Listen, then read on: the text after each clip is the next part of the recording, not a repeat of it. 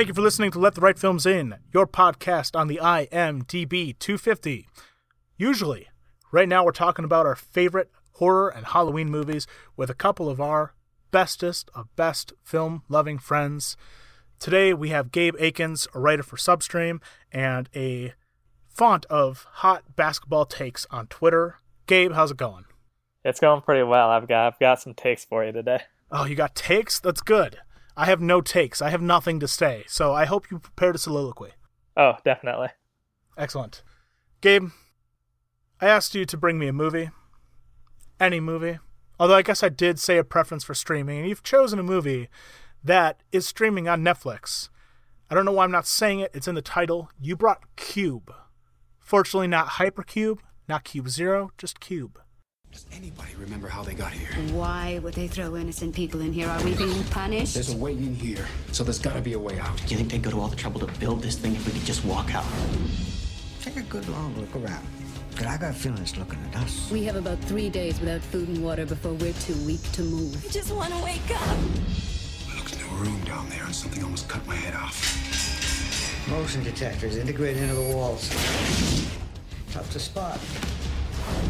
We're not getting out of here. Yes, we are! There is no way out of here! We need to get around the traps. They're identified by prime numbers. Figure it out. I can't! I'm not dying in a rat maze! No more talking. No more guessing. You gotta save yourselves from yourselves. I just I just brought a, a single cube to you. One cube. Now, tell me, Gabe, why Cube? So Cube is a 1997 a uh, Canadian horror movie, and it takes place in the titular cube, which uh, is as far as far as the movie explains, is a kind of roaming death trap that people are put into, and the gist of it is that some rooms are safe and some are not, and uh, these people wake up in it and they don't know how they got there, and they have to work together and get their way out, and of course, because it's a horror movie, it doesn't go super well for the whole thing. And uh, I brought it to you because I think that I was gonna say that that is what Cube is. You never told me why Cube. I picked Cube because Cube is a movie that takes a very simple concept of people people stuck in this confined space that have to get out, and it execute and it executes it very very well. And for a little more background, Cube is the 1997 Canadian film and debut feature from Vincenzo Natali, who is actually one of television's best directors right now. If you watch TV, like you have probably seen something from him. And you're probably a big fan. He works with Bryan Fuller a lot as he has directed six episodes of Hannibal and an episode of American Gods. He directed an episode of Westworld and several other television shows, but just the visual and graphic nature of those shows gives you an idea that he's pretty good at this genre thing. The thing is, this is his first feature and it was made in 1997 through a Canadian film program. So he did not have the budget then that he might have now for Westworld.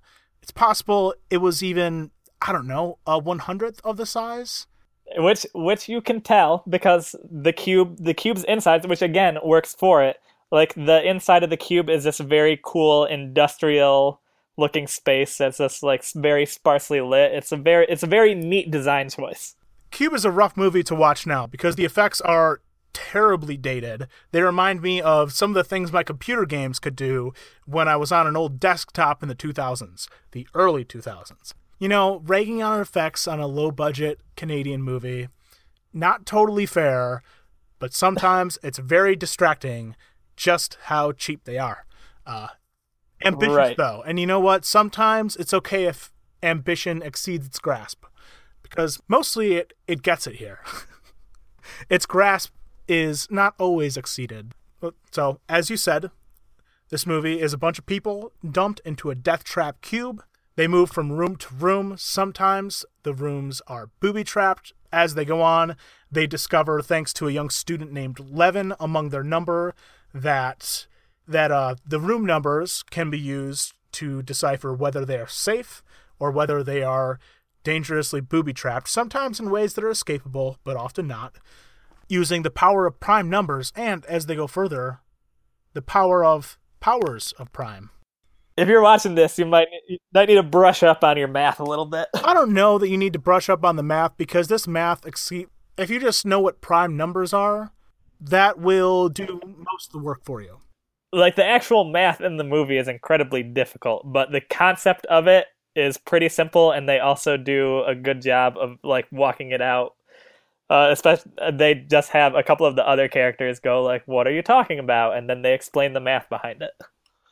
And then for much of the movie, the characters are able to do the math, so they do the math, they execute it, they know if the room's safe or not. We get a couple of just beautiful uh musical montages that uh let's Of just math. say do not portend the visual talent that the director would soon come to realize. Maybe not even soon. The director would come to realize in time over the two decades that have passed since. I've seen Cube before. Uh, I think one thing that holds up pretty well, besides you know a fun premise, and I'm a sucker for a sun. Fun. I'm a sucker for a fun sci-fi. I am a sucker for a fun horror or sci-fi premise, especially when it's executed well, as I think it is hit here. I like I adore the Twilight Zone, so a lot of it comes from that, like you know coherence, all that good stuff. Total sucker for them, but it's important that it works pretty well. And while there are a lot of things in this movie, they're not great, like uh, the script, the acting, dialogue, characters. I, I don't know. I Uh, think I think the effects. acting is the acting uh, has some charm to it, and just how over the top a lot of these actors just go for it. Now, Cube does have some metaphors to it when it comes to, you know, trust, humanity, how we betray each other and sabotage ourselves, and, you know, how if we really all want to win in the end, we should listen to each other and trust each other and just be generally good human beings. But in 2017, I think it's also a good metaphor for what it's like to live in a woman in the world. Oh They're yeah, just for sure. men yelling at you, telling you you have no idea what you're doing and you're good for nothing unless you're good at something, in which case, shut up and do your goddamn job. Yeah, Quentin is the worst. But also, uh, Maurice Dean Wint also gives one of my favorite performances because he is just so over the top evil through the whole thing. Oh, man. I mean, it's good that you say favorite and not best, because It works for what it needs to do. Much like some of the metaphors, the uh, acting and character work is pretty blunt and straightforward throughout. I do find some of the traps inventive. Uh, again, ambition, little further than the grasp when it comes to, you know, spiral wire cutters and such, but it does have some really gnarly moments, like the acid in the face. That was a good time.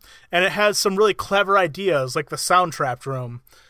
I gotta say, I know this is like a government funded death trap with seemingly an a limitless budget, and I do think to the movie's credit, we never actually find out the specifics about the uh the death What- trap and everything it about it. built, like yeah, who Yeah. owns it?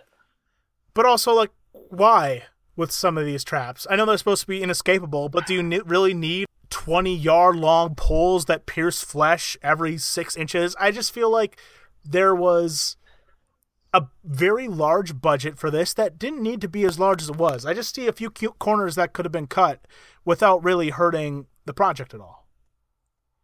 Oh, definitely. Your government And- dollars at work. Typical overspending, waste. What's even the point of this? I see no cameras. Is this a Hunger Game situation? Ah. Well, some of these questions are actually answered because this movie has a couple sequels. Wait, don't tell me they answer the questions in the sequel, because I just said that one of the things in, to this movie's credit is that it does not go too far in answering questions. Uh, well, Hypercube 2 answers I, I'm sorry. I'm sorry. It's Hypercube squared. Thank you. Hypercube. Actually, it's cube squared colon hypercube. I want to die. Go on. So it answers a couple questions. It gives a name to the organization behind the cube. Even I mean, it is it is a it is a fake corporation, but it doesn't give too many answers because it goes even further. Like it has to do with hypercubes, which is a theory in quantum mechanics and quantum entanglement. So it goes pretty deep into the math. No, So it just raises a, a whole bunch of other questions. Now, Gabe, I don't want to go too far into the sequels because I didn't watch them. I started to, and then decided I had better things to do with my time. I'd watched the movie that we chose for this, and the movie should stand by itself, and you know other reasons. Again, I'll s- repeat myself, I guess, but some of the things that work about this movie, and the fact that it is so much reliant upon its cute premise and its math, and some of the cleverness of those things in the face of uh, a total lack of uh, either money or talent in certain areas. Some of the things that make it work with that premise is that the math is difficult and you understand why it's not like not just anyone could do it, but it is doable and it's comprehensible for the audience even if they could not do the math themselves. And the fact that it is not specific about the origins of this cube because no matter what origin you come up with, it's silly and terrible. Uh, Right. You mentioned how A- as as Worth says towards the end of the movie, as they're getting close to the exit, I mean, it is very, it is very on the nose with its message of basically that the reason that the original reasoning behind the cube doesn't matter, just that it is a monument to the wanton cruelty of mankind. Uh, but yeah, that's that's why it works. It doesn't give you those answers. It just it Now- just is a is a cruel device that is. Now you've mentioned how the sequels give you more answers, which I think are dumb. You haven't even said the name of the corporation yet. I assume it's either simple and unremarkable or dumb. Either way, I'm already mad, even is- without it knowing is- what it is. It is both. It is both. Excellent. Yeah, so cube so so cube squared hypercube gives some answers, but not really because it piles on all sorts of extra math. And then a cube zero, which uh, is actually stylized as cube to the zero with power, Yeah. uh, is a is a prequel that also gives a few more answers. I hate everything about this. I assume so. What I was getting to is they answer questions that probably shouldn't have been answered, and I think ruin some of the charm. Correct. I assume the math also become well. I am guessing, uh, based on reputation and also just sequels, uh, that the math also not only gets more complicated but more incomprehensible, and so you're not only left in the dust because you can't do the math, but you can no longer even understand the math. Is that accurate, or am I being a dick? That is correct. Excellent. There's there's some high level stuff in Hypercube that they do not do a great job of explaining. Well, I'm sure this will continue to go well in the remake of Cube that's apparently happening, and you'll never guess what it's called. It's called Cubed because Rings Rings went so well. The thing is, there were three movies too, so Cubed already works. Now there's going to be a fourth movie. It doesn't work anymore. I honestly, I don't even want to give the series credit for having three entries. I don't think it was planned to have three entries. I think the original Cube was such an unexpected worldwide success that they made another one, and then they wanted to cash in again, so they made another one. And if that one had done well, they probably would have made another one anyways. It's just that it's 2017, and there's only mo- so much J horror that we can remake the American remakes of. That's true. This this movie is actually when you talk when when you talk about endless sequels and kind of these uh, torturous. Cube seems like an early predecessor to a Saw type of movie. Oh yeah, it's uh, it has some amounts of the splatter gore, though it doesn't have the budget for all of them. But it still really goes for it sometimes. Sometimes a great effect. Uh, the guy who's cubed in the beginning, who has no purpose other than to show the audience what the fuck they're in for. That's pretty good effect. Yeah, no, it's a pretty good. It's, pro- it's probably it's probably the best effect in the whole movie. I would not say that. That folding gate looks silly as fuck. I don't know what the best. Honestly, the acid in the face might be the best effect, just because that's. I mean, we're suckers for practical effects, so I'm into it. It's it is a predecessor to Saw in that way because it has some of those those massively destructive splatter gore effects where we see human bodies get pulverized.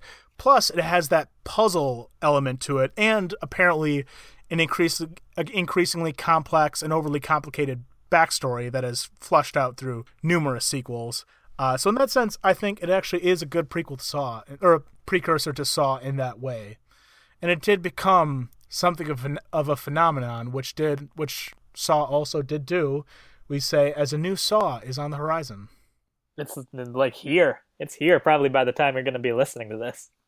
Well, it's also got a pretty obvious title in Jigsaw, but I will take Jigsaw over Rings and Cubed at least. You know, I love horror, but sometimes it's so tiring. 2017 is great.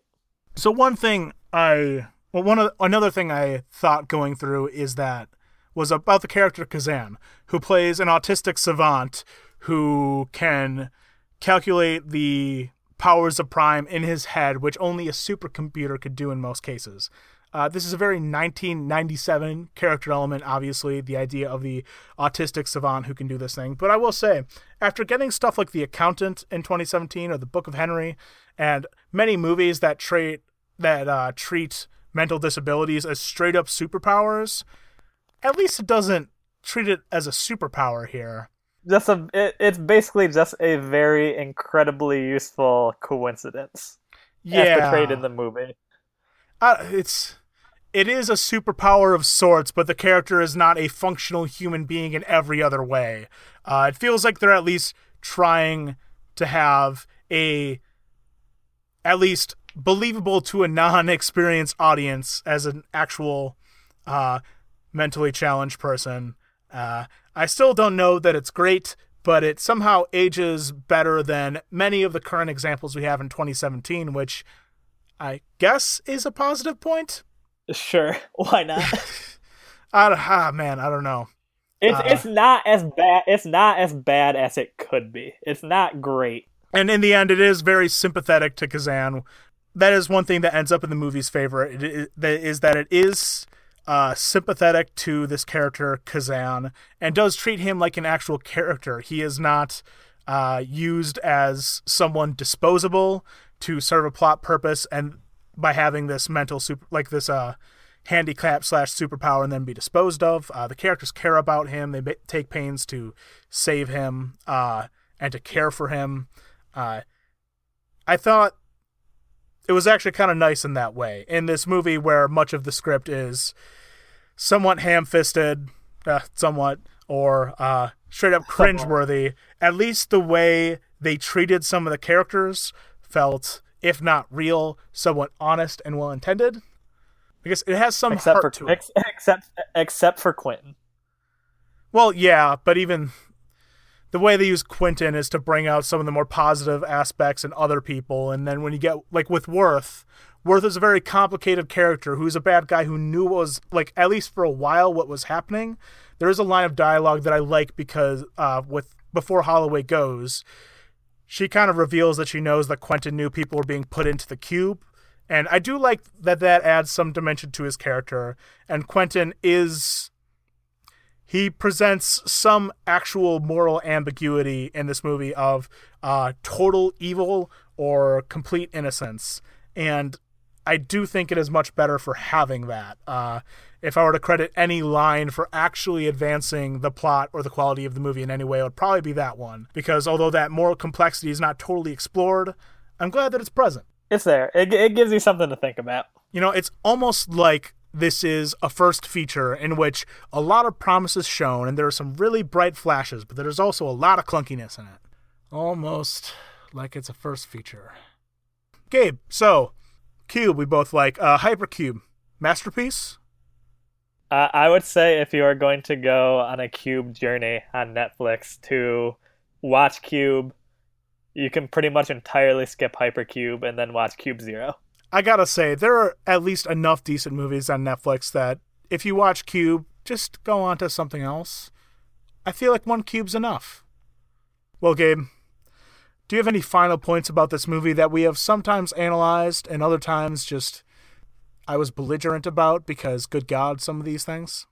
I would just say that it is it is a very well thought out uh, premise that is executed imperfectly sometimes to sometimes to semi comedic effect, sometimes to just cringy effect, but overall is definitely a horror movie that's worth watching. It gives you a little bit of gore, a little bit of psychological horror. It's got a little bit of everything for everyone. I definitely think it is of most usefulness or interest to those who like to think of both the process of filmmaking and I don't know, the genre as a whole and how we have reached different places in the genre, the steps we made along the way. I will say it makes me appreciate now that the similar movies where they're very low budget and they're mostly hanging on the concept don't exactly have a lot of acting talent or a lot of budget because of the improvements we've made in just the uh, standard affordable quality of equipment and effects.